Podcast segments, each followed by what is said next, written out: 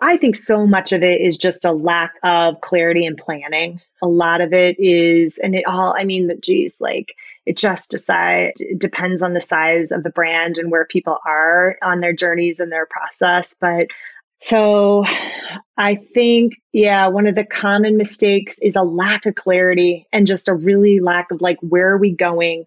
Where are we going in the next few years? And people get a lack of proactivity. So it's like ends up being this situation where you're just in response mode all the time. This is Evolve CPG, a community of purpose driven brand leaders who not only believe it better, but actively pursue it. That's better products, better brands, and better leadership for better world. Join our online community where we're going further, faster together at community.evolvecpg.com. I'm your host, Gage Mitchell, founder and creative director of Modern Species, a sustainable brand design agency helping better brands grow and scale their impact. On today's episode, we're speaking with Molly Gaines, Strategic Communications and Engagement Director at Kindship Group, about the importance of authentic, relevant, and clear brand communications. Great to be here with you. I'm Molly Gaines. I'm the Director of Strategic Communications and Engagement for the Kindship Group, which is a marketing agency that is really helping to grow purpose driven brands. And I've been doing this work for uh, a long time, more than 20, 25 years, specifically in the natural and organic food space for almost 20 years and really focused the majority of that time in the communication space, marketing communications, media relations, and just general strategic communications for many, many mission driven brands that range from startups, people just who are entrepreneurs with an idea, to mid level, to you know bigger companies that have grown in this space who've been purchased now by other companies. So I've really run the gamut and it's just uh, and had some career different career taken different paths at different times, but here I am and just great to be here with you, Gage. Awesome. Thanks for joining me. I'm excited to chat with you. We I think we met last year probably, but we've been working together quite a bit this year through the Kindship group. I've just mm-hmm. enjoyed working with you, and I, I, know there's a lot more to your background than I even know right now. Especially because we, you know, recently yeah. posted up a lunch break episode uh, featuring Annie's mac and cheese, and you were talking about having uh, had a long history on LinkedIn working with them or, yeah. or eating like, their oh, products. I'm like, oh, okay, there's yeah. yet another brand, uh, iconic brand that you've helped with. So I'm excited mm-hmm. to kind of break some of that down and share it with the community here. Before we dive too Excellent. deep, though, into current times, I always like to do a little bit of uh, backtracking on career arcs to see kind of where you started, how you got into it, etc. I noticed that you yeah. specifically studied journalism and communication, so you must have had an idea you wanted to do something like what you're doing now for a living. But how did you come to that conclusion? How did you decide to study journalism? Yeah, I do feel so lucky because I'm so zeroed in now. A lot of my work focuses on writing and messaging and telling stories. And that's really been um, you know, my passion since high school, if not before. So in high school, I joined the high school newspaper, um, had an interest in journalism, and then, like many of us, had a teacher who was really outstanding and instrumental, who was highly demanding, but just a fiery, awesome woman who I learned so much from, named Linda Smoley. And she ran our high school newspaper in a very professional way. And we were uh, really expected to show up with our best in all ways. And she really helped hone my skills as a writer. And it was just really fun to work on that high school newspaper. We churned it out once a month and it was quite good. And so that's where it really started. So I was an editor there. And through my work over time, over those, I think I started probably as a sophomore in high school through a senior, I ended up applying for some different college scholarships. I always wanted to go to the University of Iowa. I was from Iowa. And that's really the only place I looked. And they happen to have, to this day, a really wonderful award winning, nationally award winning college newspaper called the Daily Iowan. And I was one of two students in Iowa that year to win. Every year they chose two to win a wow. scholarship to work at that college That's newspaper. Cool. So the deal was I had to work there at least, I want to say maybe it was 10 hours a week. And then they paid a good chunk of my tuition and so, along with that, I was able to get some other journalism scholarships that helped kind of pay my way through college. but in the back of my head, and so I did do that. And I worked, you know, through the summers and quite a few hours at the college newspaper and really enjoyed that experience. Got to tell some really interesting, unique stories, as I did even working for the high school paper and always loved it. But in the back of my head, I always thought, ooh, I don't know, you know, this whole starting at the bottom of the barrel, working nights, all that journalists and um, reporters really have to do. I'm not sure if that's my passion. Yeah. I'm not sure, as much as I love writing, if I want that, you know, newspaper lifestyle that you really have to be committed to because it's tough to be a reporter. I mean, then and can't even imagine now. So, I always in the back of my head had public relations and something in that path along that path that felt like, okay, I could merge some, take some of these skills that I love with writing and telling stories and do that for brands or companies or nonprofits. I always gravitated more towards nonprofit work. And so that was in the back of my head always what I wanted to do. I wasn't very vocal about that because part of the goal with the scholarship I had was that they were going to be churning out journalists into the community, right? So, but I did have it in the back of my brain and took that track in college. I had journalism, but took a few PR classes that were offered. But again, never really felt like I wanted to do that necessarily for a typical large corporation. I always wanted to do it to advance causes. And so that, yeah, so I ended up after graduation, you know, did look at a few newspapers. That was 1995. So it was a terrible time to be looking for a job.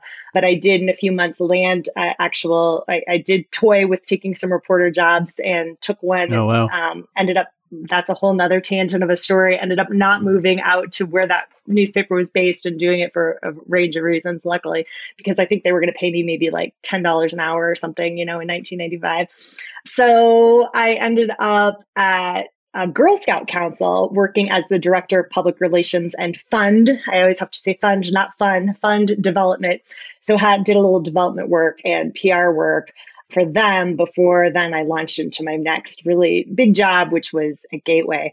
So that was kind of my start. And at the heart of it was always wanting to ask a lot of ah, questions cool. and really loving the human interest story. And always from a young age, I've been very curious, always asked a lot of questions to the point where I probably drove people crazy but it always, you know, made for some good reporting. And even today, I use that in my work as I get to know different brands and companies. That makes me feel like I don't know if you've connected with her yet in the Evolve CPG community, but Sandra Ann Harris. She was actually episode number one of this uh, show, but oh, but she also came from yeah. a bit of a, like a journalist background, ended up becoming an entrepreneur, mm-hmm. but just kind of re dug back into her journalist roots with uh, her book that she launched about living kind of plastic free. So anyway, oh wow, that sounds great. What you were saying yeah, about your story, that, like she had a similar thing. She was just like curious about like the the human experience and just asked a lot of questions. Mm-hmm. Mm-hmm.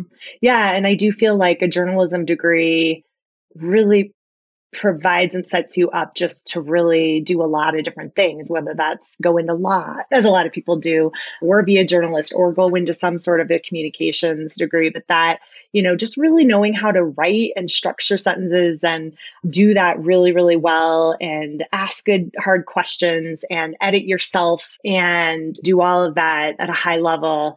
I think really sets you up for a lot of careers because writing is the foundation of so much of what we do and how people interpret what we do. So, and that includes companies, how we project ourselves. So I I feel really grateful for that education I had, which was really great. And then plus, you know, you know, the overlay of that newspaper background just really gave me some really great experience to build from. Awesome. And then you mentioned that you dove into Gateway. I know like most of your career has yeah. been around sustainability and food and other things like that. So I'm curious, how did this gateway right. thing happen? That seems maybe it was intentional, maybe it was well, unintentional, it maybe was, it was like working in tech that made you realize you didn't oh, want to work it was intentional. It was in, i loved it. I mean it was such a great time but to be honest with you it was just honestly the most sensible company for the place that we were living at that time because my husband had gotten a job. We were in iowa still. Again it was you know not a hot job market by any stretch of the means. Nothing like today. Jobs were very very tight you know i didn't really come from a family that was really well networked i didn't have just i don't think there were quite the networking and awareness around that outside of your family, either through college. And so you just kind of went out there and said, here's my resume. I mean, what can I do? So we stayed, you know, a little closer to home, even though we always had our eyes set, you know, we live now in Denver out west. It felt just like too much financially and otherwise with no network to build from to just go try to start a career out here. So we stuck a little closer to home, which was Iowa. And my husband had gotten a job in Sioux City and he got a really good job there. And so that's where we were going. And there weren't a lot of companies to work for. And the big one was Gateway, which was really funny. It's like Gateway, you know, started by Ted Waitt in the, I don't even know exactly when they started, probably late 80s. And, you know, he started with maybe a $10,000 loan from wow. his grandpa in the garage, that kind of a story. And it ended up being, you know, at that time, one of the top computer companies and hardware companies in the country. And it was definitely a quirky place to work mm-hmm. and had an endearing quality about it because of those cow boxes. yeah, that's, that's the main those. thing they I remember about Gateway is the cow branding. yeah. and they used all their own employees in their commercials. So I was in like their what? ads and different people would be in really? commercials. Huh. Yeah. So they used all their own talent. We and, have to dig some of know, those up and put it in the doing... show link notes or something. oh, yeah. Oh, yeah. Uh, it's pretty entertaining, let me tell you. But it was so, such an incredible time to be part of that kind of dot com, I guess, rise, really. And the funny thing about it, I look back at how sometimes you look back and say, how did I end up where I am and how have I gotten the jobs that I how have I, you know, landed those? And this one, I literally went to the PRSA. So that was the Public Relations Society of America, their handbook and looked at who's in Sioux City and went through and saw there was a woman named Willow who worked at Gateway and she was in the PR department. And I called Willow just randomly on the phone. I said, Hi, my name's Molly, you know, Gaines, and I'm just moving to Sioux City and I have this PR background. And do you happen to know of any jobs that are, wow, you know, in the nice. PR department at Gateway? And she was like, Who are you? But she was awesome. And it just so happened that she was leaving. She was leaving, I think it was her position for a new position in the PR department. She's like, you know, would you want to come in? I could probably get you an interview. And so that's how that worked out. I just, and I remember how nervous I was to make that phone yeah. call. And it was really the first time that I had done something totally on my own without, you know, connecting with someone who had known me before in a community. So I got in there and started working on public relations for their laptop line of computers before back then we called them portables, their portable yeah. computer line. And that pretty much consisted of just pitching new product all the time to New York and San Francisco tech media. So I was specifically doing trade public relations work. Those publications back then were called, you know, Computer World and PC Week and PC World and these different editors that would just write reviews of, you know, technology all day long, CNET, all of the ZDNet. And so then I would go to all the trade shows. And so all of a sudden I was kind of launched into this big time PR career yeah. where I got to travel. I was, you know, in my early 20s to New York City and to San Francisco. And even though, you know, I hadn't done that kind of work before. And so I did got to, we'd rent out all of these huge, like top floor suites on in these gorgeous hotels in New York and invite media in to come see our product. And they would actually show up because, yeah. you know, they probably thought we were just crazy gateway yeah. people were just you know so quirky they were expecting everyone to be wearing Why cow costumes company in iowa yeah yeah exactly so it was a trip it was such a, a great experience for me and it was one of those companies that definitely sold itself. So, you know, the products at that time were very popular. People loved gateway products. And so it wasn't really that hard to get coverage for them, which was probably a blessing for me in that first in the because I had so much to learn going into the tech world. And so also I would work a lot with on the technology side with the, you know, the engineers to learn about the technology and worked a lot with marketing about around pricing and all those things. And so really was fun to immerse myself in a very a Fortune 500 company where I got to learn all aspects of it. Now, the disadvantage to coming into my career like that was not, I always say to people who are coming into PR now, work at an agency. Start your career off at an agency because when you do it backwards, it's a little more difficult. But on the flip side, I certainly got a lot of great understanding about how companies work and all of the different aspects of a company versus if you started an agency you're more on the outside of that and it's really impossible to ever fully immerse yourself in a company. So i'm curious did well, you ask me though why? Yeah well why yeah. do you feel like it's better to start at an agency? Yeah because you just get you're surrounded by everyone doing exactly what you do. And you also have everyone around you kind of gets it. And so, and also everyone around you, I suppose it depends on the agency where you work. But certainly my experience later at Haberman was that these people, the people you're surrounded with, the people I worked with were just so incredible at what they did. So there was so much mentoring and learning going on. Where at Gateway, I was a little bit not thrown to the wolves, but I would say there wasn't as much expertise, and probably because we were in Iowa and not in New York City or San Francisco in particular, where all that tech stuff was happening. And so, gotcha. you know, yeah, we were a little sense. amateur. yeah. And so I just learned a lot about everything, but definitely working my next job at Haberman really took everything to the next level in terms of my learning about the craft of of what I did and media relations in particular at that time, and then more generally as yeah. the work evolved, integrated marketing and marketing communications. That makes sense. I imagine there could be a pro and con list of you know starting in house versus starting at an agency. The, the one totally. pro would be you're not being trained by a bunch of people who are teaching you like well this is the way it's always been done so just do it this way because you're just kind of making it up freedom. on the fly and trying to figure it out, right? But uh, on the flip side, it's exactly yeah. the same reason. Like you're not learning the best practices; you're just kind of right. trying to figure it out. So, but it's probably good for people to have both experiences early in their career. I imagine.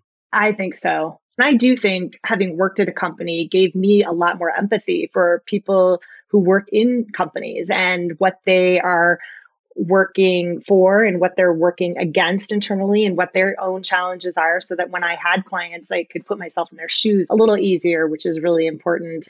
But yeah, Gateway was a wild ride, a wild time. I eventually got to work on what was called the YourWare program, which was the first time technology was really combined with software and training um, for people around different tasks. So, for example, photography. So then we paired up in a package a camera you could buy, and you would get training. It back then were called Gateway Country Stores, very similar similar to Apple stores, but they provided where you could actually walk into a store and see the technology. So this was before Apple stores came out. Gateway actually had a lot of very progressive things that never quite they couldn't quite execute as well as Apple obviously did.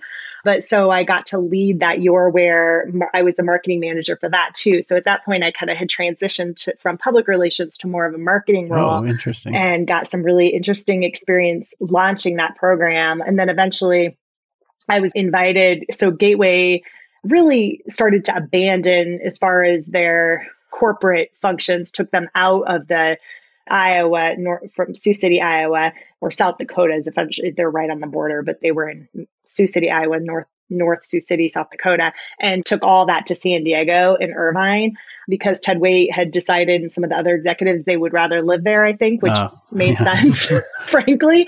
And so, but so they took all the functions out of Iowa and moved them all there. So I was invited to run the Gateway Country stores out there. And since they only lasted a few more years, I was glad actually that I, I didn't do that but it was a wild time. And during that time, I actually got my, it's funny with Zoom now, you know, I actually participated in a very early version of Zoom for my master's degree in communications. The time I was at Gateway, I worked on my master's in communications, which was all done through this network called the Iowa Communications. It was called ICANN. Iowa Communications Something Network. And basically, we sat in a room in satellite places and people around Iowa were part of this program. And we would see the professor up on the screen. And when we pushed a button, it would scan, go to us and they would see us. And that's how we did the whole entire program. And it was very progressive at that time. And I thought of that recently as I was um, thinking through some of these parts of my past and thinking how that was a very early progressive version almost of Zoom. And yeah. So those were the early years in my 20s and just really, or my early 20s, and just uh, really grateful to have been part of that whole dot com kind of rise.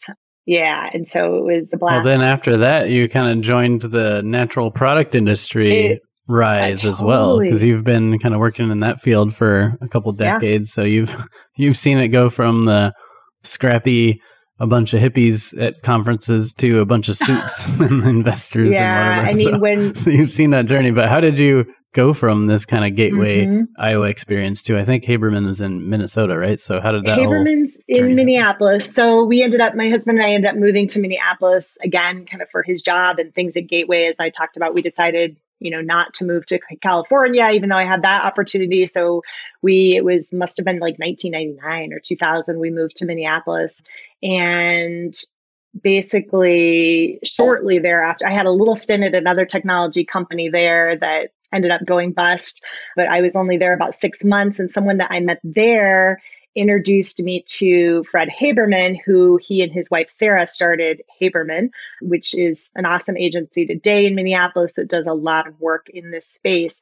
But at that time, they weren't doing any work in this space when I joined. And when Fred initially called, or when I had originally connected with him for an interview, one of his first questions to me was, What are you passionate about, Molly? Like, what do you want to do? And I was like, What? do you mean what am i passionate about? Why would you even ask question. me yeah. no one's ever asked me that question in my life and i'm 24 years old. What i didn't i was so caught off guard i didn't even know he's like well i like to you know think about what people are passionate about and then you know pair that with what you might want to work on. I was like what? Oh wow. That was just such a revel- like a revelatory moment. I was just like whoa that's really interesting. I don't even know. I don't know how to answer this but anyway, so I started working there and did get to work on some things I was passionate about and some things I wasn't so passionate about, but that was okay because that's just the way it works at an agency. You don't get to do everything you love. But after a couple of years, Fred and I both had this interest and just started developing an interest in organic food more. Again, this was the, you know, 2000, 2001, and just started eating more that way. And some of that had come, I had made that transition from more of a conventional diet to eating more natural, organic, and, and homegrown foods based on a friendship that I had really developed in Sioux City. And that woman had originally lived in Boulder and grew up on a macrobiotic diet and had, yeah, and she grew a lot of her own food. She, she really inspired me to think about how I was eating. And so that was happening. And same was happening for Fred. And so we knew about Organic Valley, of course, and he had some sort of a connection to Organic Valley that who then connected him to Theresa Marquez, who of course for years was their head of marketing. And so Fred used to joke that he actually stalked Theresa for quite a while. And so he basically said, Can we please do a project with you? Can we please do a project with you? And this went on. And finally, one day she's like, Okay, I have a project for you. And and it was really writing and pitching farmer profiles, organic farmer profiles. And so I got to start doing that work because I was had this personal passion and interest in it. And so that's kind of how it started. So we started working with Organic Valley, and that was in their earlier years and had success for them. We started getting some results and just really hit it off with Theresa and, and their team. And so got to continue that work. And of course, you know how that works. Once you work with one company in the space and you're doing good work, someone else finds out about it. And so you start to get other work in that space. So, in time, you know, I started to lead the whole sustainability practice because it was something I was personally so passionate about and I was getting a lot of experience in. Did work for the National Co-op Grocers Association, did a lot of work for the wonderful network of natural food co-ops that are in the Twin Cities. There are at least, I want to say there are 15 natural food co-ops there. They have a really unique cooperative food scene. Cooperatives in general in Minnesota are big, but so that was really wonderful. And then we got to work for Frontier, you know, the spices and Aura Cacia, the essential oils, and we were working for Annie's homegrown, which was just fantastic. Actually, one of the women who worked at Annie's used to work at Haberman, so that's how we ended up getting connected to them. And so I worked with Annie's for a number of years before they were purchased by General Mills. And we got to work with Lundberg Family of Farms. And I think Haberman still works with them and some of these other brands.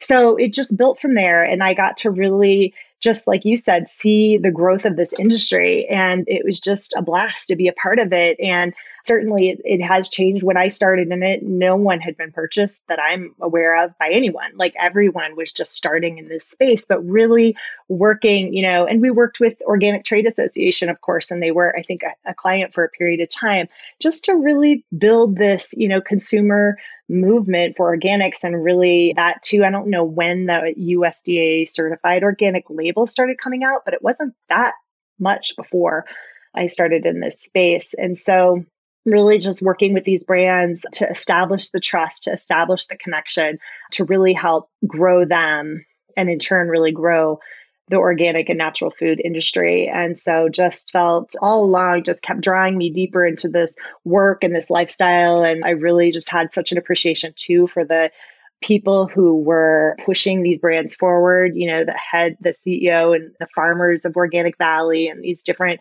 um, the farmers of lundberg family of farms and the people who were so passionate about annie's and annie herself who started you know annie's homegrown i got to visit her farm and i think it was connecticut and meet her and so just a really wonderful time. And again, always, you know, using media relations and public relations work to help advance these stories. Yeah. And just in case some of the listeners aren't super familiar with like what somebody in public relations does, what are some examples of some oh, sure. of the ways you were helping those companies? Mm-hmm. So a lot of the work that we were doing at that time, because of course this was pre it wasn't pre i mean some of the social media was happening especially facebook but certainly not instagram or any of these other tools or platforms. A lot of our work was centered around media relations. So a lot of the public relations, I guess a lot of even today you could say it's, you know, anything for us in the earned space. So things uh, different ways of promoting a brand that aren't being paid for, but really focus in more on helping in ways that don't cost money to help build the brand and tell the story. And there is an argument to be made that a lot of that work can help build a more authentic story and brand that's more trusted if someone else, a third party, is saying, oh, you know, Gage Mitchell is awesome and Modern Species is just this fantastic agency versus you've paid for a full page ad that says how great you are. So it's that idea. But a lot of the work that we were doing at Haberman and a lot of what I've done is cause related, right? So creating cause related program. We did some work at one time for Earth Justice and it was to really promote wild salmon. And so it's like why and help, you know, engage people around this idea of protecting wild salmon. What's the best way to protect wild salmon? Well, to eat it and to send letters to their congressmen. And so that verges a little more into public affairs. But for example, Annie's Homegrown, we did a campaign and it was to try to engage parents and kids to plant something, just plant one thing. And they had a website built around it. So it was the idea was to plant a million plants in a year. And you know, just in with Organic Valley, so much of it was a lot of issues based. So, a lot of promoting the whole idea of organic farming and certainly getting organic farmers, putting them first and telling their stories and their priorities and sharing just who they are and helping consumers connect with the brand through them and the telling of those stories in different in particular media outlets at that time. Now it's certainly expanded a lot right? We can't just the media universe has shrunk and it's more challenging to break through there and it's not people aren't reading you know, media, certainly printed media as much. And so it's like, okay, now we need to look online and what about influencers and all of that. So it continues to change and evolve, but the heart of it all, it still comes back to the story and it comes back to being really clear on who we are and what we have to offer and why we're doing it and and and being really clear with the messaging around that so a lot of my work too then and today is around crafting those those messages, which I like to call just the stories of an organization.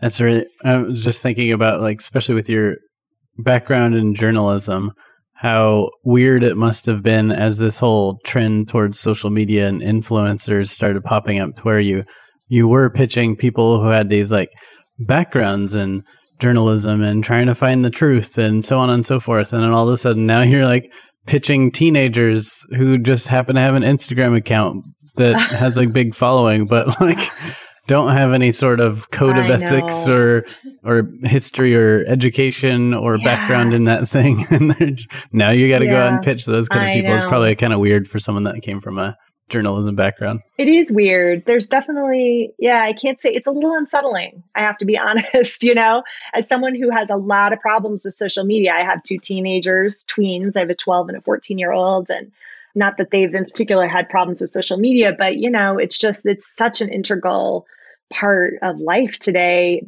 But I can't, and there's certainly a lot of good that's come out of it, right? But there's a lot that is not good and a lot of challenges. And to your point, a lot of people out there talking a lot about things as experts. And it's like, what qualifies you as an expert?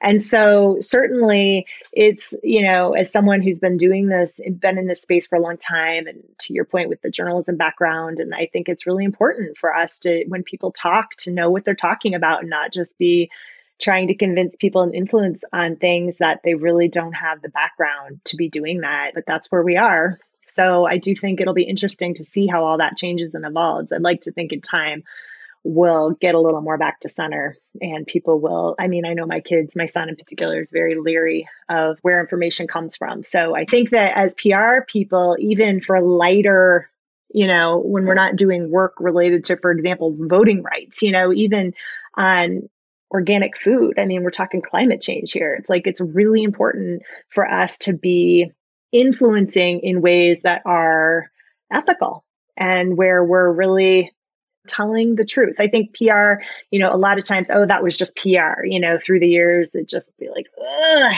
can't stand it when people say that, like, oh, it's just PR. It's like, ah, oh, really, I mean, public relations should be relating to stakeholders in a way that's authentic and truthful. And yes, I mean, of course, there's going to be some influence. Yeah, because there is a bit of a stigma behind yeah. PR that it's all about spin. And I think that's, there's like proactive PR mm-hmm. where you're going out and trying to tell stories and connect with stakeholders like you're talking about. But probably the reason PR gets a bit of that mm-hmm. reputation is because of the reactive PR where you're putting out fires and trying to like, spin oh, negative totally. things to downplay it or to like you know whatever mm-hmm. that is a uh, damage control kind of side of pr mm-hmm. i don't know if you've done right. much of that damage control right. side but I, I, do wonder if that's kind of where the not so good part of the reputation oh, comes 100%. From. Oh, absolutely. I mean, and there's a whole history around it, right? I mean, you can see what's happening now politically and with the rise of the slide of democracy and the rise of authoritarianism. I mean, so much of that has to do with propaganda and how stories are spun. Look at what happened, you know, with the elections. It's like the story that this is not to go totally political here, but you know that this was all a fraud. That there's all this voting fraud. There were like 450 some people or counts that didn't count of votes. Like over, I mean, whatever the number was. It's like the way this story has been, and no matter whatever side you're on, you will have a very different you know viewpoint on that. But it's powerful. Stories have a lot of power, and I think as PR people, it's really important to and that's why i think the background matters and that's why i think having a journalism background because i really feel like people who are trained in journalism from reputable schools are really trained to be balanced to really look for the story to find the truth. And that is important in our work as pr people because now more than ever truth does matter and it's become so subjective, but it really shouldn't be. And so when we're working for companies and on behalf of companies telling their story, of course we're going to be telling the positive, good stuff. We're not going to be always wanting to dig in and proactively be telling the dirt in a company. But, you know, there's definitely a balance. And I think transparency and especially as we all know in this industry in the organic and natural food industry is becoming more and more important. And it's something that people who are buying products in this space demand and they're going to be demanding it more. They want to know how companies operate. They want to know who companies are siding with where they're sourcing their products. So all of this and the more you're on the side of doing your best and having that positive intention in across how you're working as a business, the more successful your, you know, public relation efforts will be. I mean, look at Patagonia. It's like they're perfect. It's hard to just they're always trying and then that whole like you know maybe not we're not going to always be perfect but we're going to strive to be that's where we're going to strive so it's like just continuing continual improvement and showing that and i think people will really get on board with that and not expect perfection if you are being transparent and sharing just why how we're trying to improve and if we can't improve here here's why i mean plastics with packaging is a perfect example of that so anyway a little bit of a tangent but and i haven't done a lot of crisis communications because i don't like it i don't really like to be in that space it's not my I yeah. think some PR people really enjoy. That. You don't want to have work. to be on call twenty four seven. No, no, no. That's why I got into PR and not journalism or reporting work. But yeah. Yeah, I think to your point on like transparency and stuff, though, I feel like in the old days, so to speak, brands did try to always look like they were these perfect entities that could never fail. And it was you hid all the bad news and covered mm-hmm. up any really bad news as best you can, pay people off or whatever, so the right. story doesn't hit the news.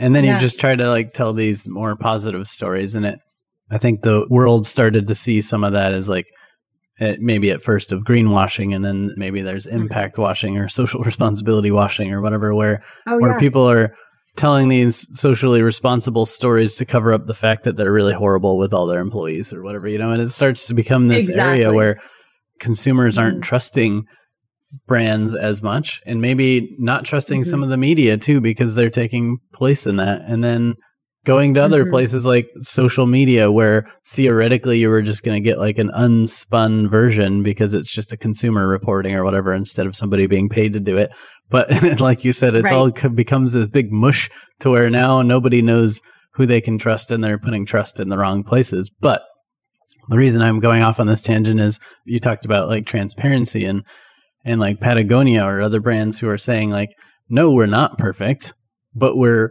aiming to improve. And I think there is something mm-hmm. powerful about that vulnerability that is mm-hmm. allowing consumers to trust brands again because everybody knows no company, no individual is perfect, right? That's just impossible right. standard. So if this brand is willing to admit that they have some flaws, but they're working on them, I'm going to trust everything right. they say a little bit more because at least they're being honest about that. Whereas if a brand is, you know, I know they've got some stuff going on behind the scenes, but they don't ever talk about it. I don't trust them anymore because I don't know what else they're hiding, right? So I think right. it's kind of a powerful right. movement towards transparency and vulnerability and authenticity. And it is really different. Yeah. And to your point, I mean, it's a new phenomenon, right? It's not something that we've seen through the years by companies. It's either kind of all the good stuff or nothing at all. So that vulnerability, and of course, that's, you know, thank you, Brene Brown, and just on a relationship level, how much that's come out on just on a personal kind of development level. And then now how that extends to companies and being rewarded for being vulnerable and speaking truth. And I think we're going to continue to see people, especially who are in this space of sustainability, consumers in this space gravitate towards those brands and progress, not perfection, and just sharing the journey along the way and being really open to feedback and explaining kind of what you're doing along the way. And that's hard. It takes a lot of courage. But I think that we're going to see more and more of that in the future for sure and we're going to see companies rewarded for for doing that. I think it'll create to your point Gage just more brand loyalty yeah and we among companies that are willing to share in that way. it's an interesting subject. I think we in the community need to do more talking on this idea of brand vulnerability and and how you do it right? And I, we had yeah, a meeting in the evolve cpg community where we posted up some notes in the community if anyone wants to go take a look at, at community.evolvecpg.com where we had a few people in marketing talking about what it looks like to try to be vulnerable and some best practices but but i think mm-hmm. that's something we should kind of bring mm-hmm. up again and again maybe have another one of those meetings yeah with that yeah. said let's I love it. jump forward a little bit to present day because in the intro you know we mentioned yeah. kindship group your work there which for full transparency i'm also part of the kindship group through my agency modern species mm-hmm. so we mm-hmm. get to work together there but Let's tell the listeners a little bit about what you're doing in present day through the Kindship Group. Yeah, so through the Kindship Group, I mean, really where I'm spending so much of my time, and I've worked with you, Gage, a lot on, are helping companies get really clear, new brands and brands that have been around for a while, on how they're telling their story and telling every aspect of their story. And so, really, more specifically, that means having a message about pretty much every single thing you do that you offer. So I'm spending a lot of my time on strategic, pretty, you know, all encompassing strategic communication messaging documents that articulate a company's vision, what are we about? What are our values? What do we do? Who are our founders? What have our founders done? What are our products? What are our offerings? All of these things that almost are becoming, as one of our clients recently said, she's like, I am so excited to make this part of our brand guide. We'll have our like visual identity, and then here are the words. This is how we talk about ourselves. And so I thought that was really brilliant. I actually hadn't thought of that myself, but I love that idea of having a messaging document, a living and breathing one that changes that everyone knows this is how we talk about ourselves. And so there aren't, you know, surprises that we do know how we're going to address more thorny subjects. For example, we are not able yet to move beyond plastic packaging. We know consumers in this sustainability space don't want all this plastic packaging, but the reality is the compostable isn't really it drives up the cost of product i'm just using an example right? It drives up the cost of the product. Are they really willing to pay that much more? You know not everybody has access to industrial composting and so it has to be a backyard compostable package all these things. So making sure that we have messages around some of these thorny areas as well. So i'm spending a lot of my time today and i absolutely love it. So that process is just really so much fun for me because it's like putting together a puzzle. It's a creative process, but it also is not creative content, which is not my creative writing is not my thing because of my journalism background. It's more here the nuts and bolts of how we how we do things as a company and just getting everyone aligned behind that. And so this is something I've done forever, but I think it's taken the messaging documents I've been creating are really on a next level um, right now, which are really fun and I think important. And so that's been great. And then, you know, just helping people. What are we going to be communicating? Like, what are we going to be doing in our marketing communications program? What are all the activities? What are the strategies? Why are we doing it? What are the objectives and goals? So, just creating those plans, often for a year, sometimes two years, I recently put together a strategic plan for an actual organization that outlined everything that organization would be doing organization wide.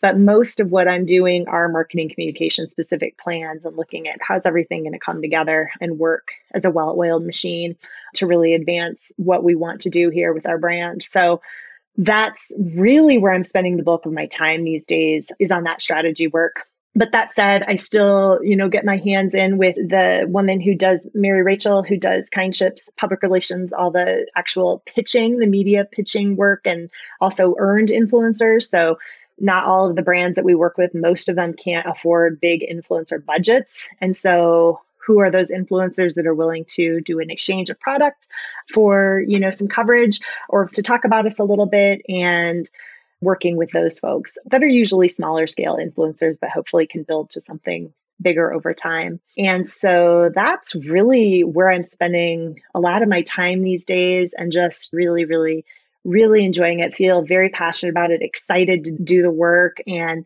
yeah and it was it's fun to come back to it. We didn't talk a lot about it and we don't need to because we don't have a whole lot of time left but just i did take that break for a few years doing something totally different with the urban farmhands a company i started where i was doing backyard gardening for people going in setting up customized raised beds planting them with organic produce and flowers.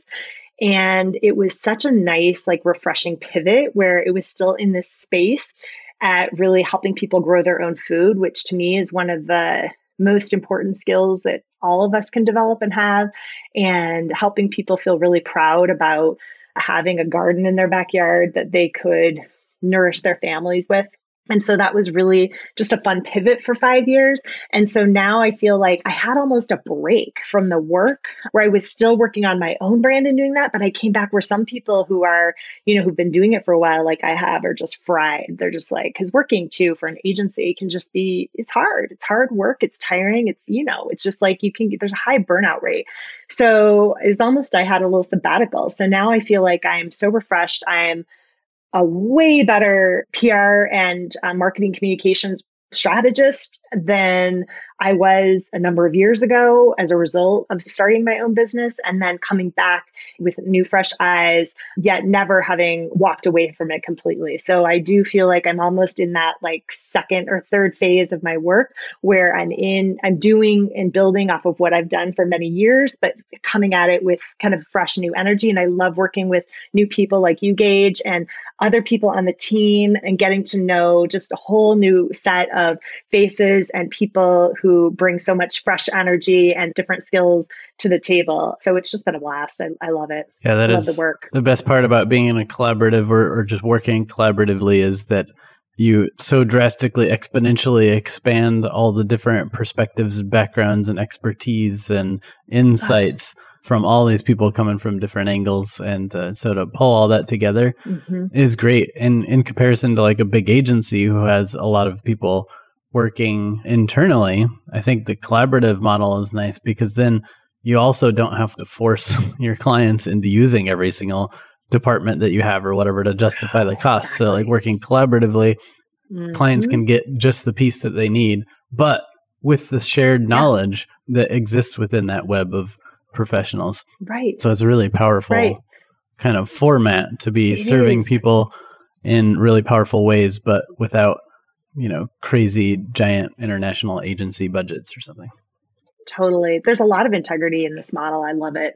Yeah. So, and I'm glad you mentioned the urban farmhands. I was going to hop over it in our agenda just for sake of time, but I'm glad you mentioned it because I think it'll be relevant uh, with this next question, which yeah. is so, with all of your experience through PR, strategic communications, and so on and so forth, what are some of the common struggles that you see brands making so that you can give them some like hot tips on either how they're telling their story more authentically or cutting through their clutter in a very crowded market, etc. Like, what are some of the common things that you mistakes you see brands happening that they could avoid with a little bit of strategic communication?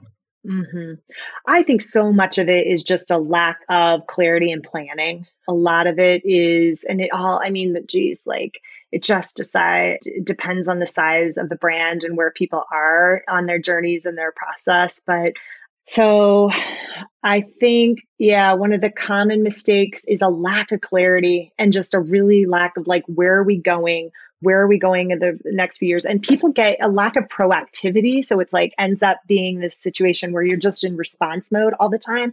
And it's really easy to put communications and particularly you know marketing communications and public relations in particular more on the back burner versus being proactive and out there all the time with here's really how we're presenting ourselves and our story and the issues that we're going to make sure we're tackling and communicating about all the time so I actually I have a bit of a acronym I came up with, which might not be great, but some words. And I think you could take each of these words and think about the opposite of them would be where the mistake can lie. So the acronym is ARC, so but with two A's and two C's. And if you think about ARC, you know, it can be the trajectory of an organization or it can be when I had to look this up because I didn't know what another definition is. Is when like a welder's working and the arc is that point where the fire where it starts firing, right? So the first A would be around authenticity.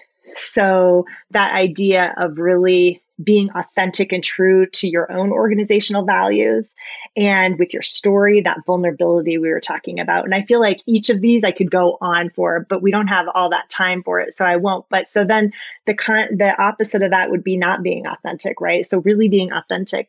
The second A, and this is newer, this is newer for brands, but being advocates, advocacy work, this is going to be huge in the future. We saw it really come to life or to light around George Floyd. We're seeing it with voter rights. We're seeing it related to, you know, certainly social justice. And we're seeing it with organic and natural food companies, particularly organic food companies around climate change. And so, what are the issues that I'm going to really stand behind as an organization and advocate for?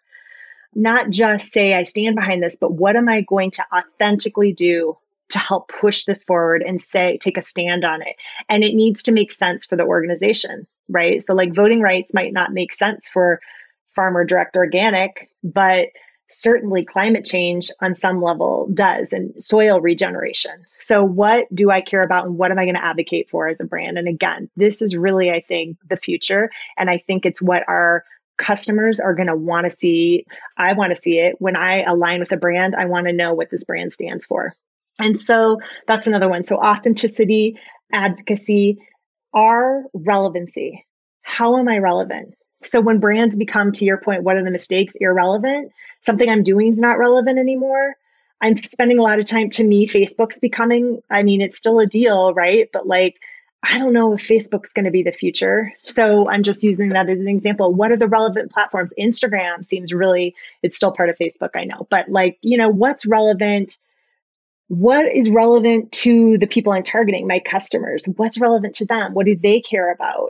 We know that plat again, I keep going back to plastics, but you know, that's like I know that's important to them. Plant-based foods are important to them. So what's relevant and how does my brand align with that? And then how are we staying relevant internally with what we're learning, with what we're projecting? So, authenticity, advocacy, relevancy, two C's, one clarity. So, getting really clear. There's so much muddiness in organizations. It's like, what? I don't understand what you're doing. I don't understand what you're trying to say. I don't understand your product line. No, we have to be really clear. And if we're not, let's figure it out. That's problem solving, right? Let's figure out the muddy places and let's put language around it. Let's put imagery. Let's put the meat on the bones to make it, let's give it the structure so that we don't have that lack of clarity because that's just a, that's a killer. So we've got to be really clear. And then the final C I would say is connection. All of us are looking for more connection. We've got many of us feel less connected to our neighbors, less connected to our friends and family less connected in general to the world because we've either it could be covid it could be we can't stand listening to the news anymore it's depressing it could be you know we're doing this too much and so we're not like connecting with the world around us. So it's like how do we as a brand how do we connect? Because connection and relationships we know creates more intimacy. So how am i creating more intimacy with my customers?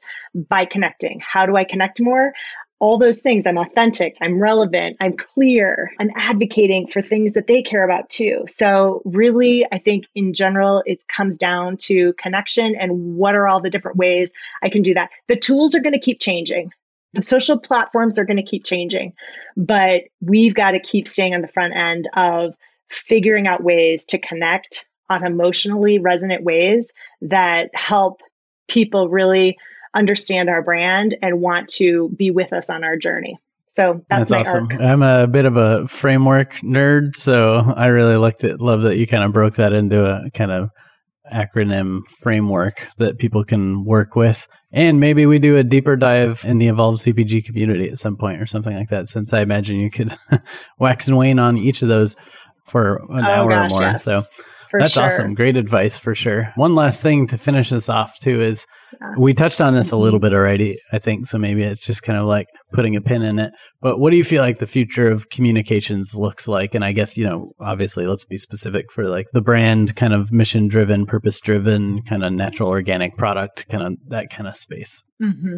So the future, again, I think it is going to be around this we have so many more tools today to talk more directly to our customers and to provide them with an experience related to our brand that is multidimensional.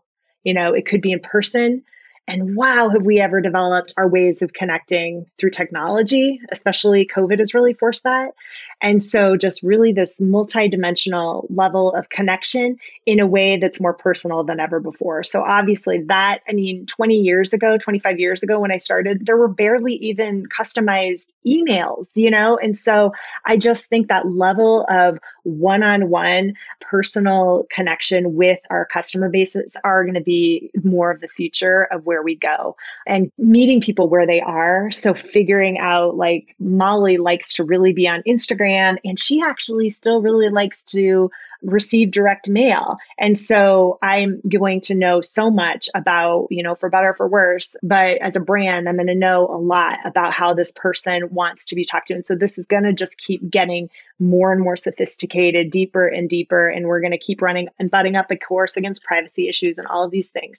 But I think that the more that someone like me wants to connect with a sustainable brand and that brand knows where to meet me, that's just going to be a magic formula. And I think that that's really continue. I, th- I don't think that's going away. I think that that will continue to be the future. Yeah. And I know there's a lot of people worried about privacy issues and there's really good concerns around that but that is the positive side of all these platforms knowing everything about you is for mm-hmm. example if a brand really wanted to oh, reach yeah. me you know eventually they'll probably know my dietary preferences they'll know my shirt size if they want yes. to send me some swag they'll they'll right. probably have like all right. my different addresses to be able to send me stuff as a, like a promo piece and there's just so many layers of kind of getting to know who you're trying to talk to that will continue to be developed over time. And it's just about trying to find the right kind of ethical ways of doing that to make people's life experiences better totally. instead of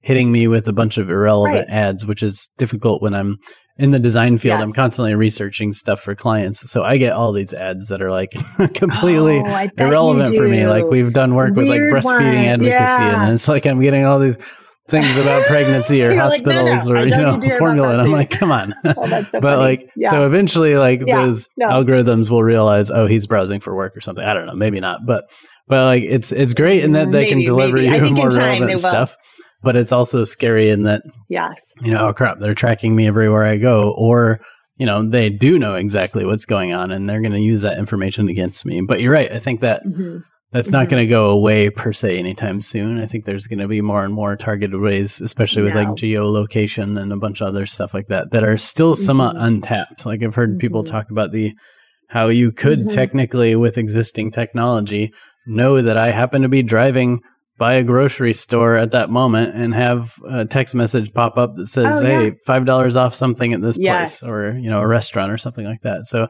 there's right. just so many different ways right. we could be deepening connections with our users, our community, our consumers, et cetera. Yes. But we got to find the right ways to do it. Maybe using your ARC formula. It's got to be relevant. Right ways to do it. to be clear. Maybe. Yeah.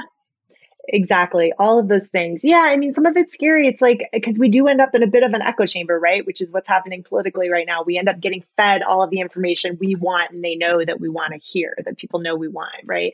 But I still think I prefer receiving information that's more customized towards what I like. So it's like finding what will that balance be is going to be really really fascinating because I do think from a social the social platform standpoint they're going to be for some of these algorithms they're already like you just can't keep I mean, you can keep feeding people what they want, but when it comes to information, we don't want to keep becoming a more polarized country. So it's like, what are all those balances? And I do think that you know, we as brands and organizations, we have to just really keep our eye on the ethical, the moral compass around that and always be asking ourselves and making sure we're staying kind of on a good side of that from a privacy and yeah it's funny because i feel like a lot of the companies or people that work in this space of purpose driven mission driven whatever did so because of a historic lack of trust in corporations but the funny thing is like mm-hmm. branding's all about totally. building trust right so and with media becoming a questionable source of information these days with like people not knowing which outlets to trust and then with influencers like we already talked on that what they are kind of spreading a lot of information but like most of it probably has not been verified or you know checked or fact checked or anything like that. So it almost makes you think like maybe moving forward even though corporations were the ones you couldn't trust moving forward maybe brands might be the only trusted source of information you're going to get so pushing more towards these authentic, vulnerable, transparent, you know, believable kind of strategic communications might position brands to be absolutely kind of the, as weird as it sounds like the ethical voice of society. Yeah.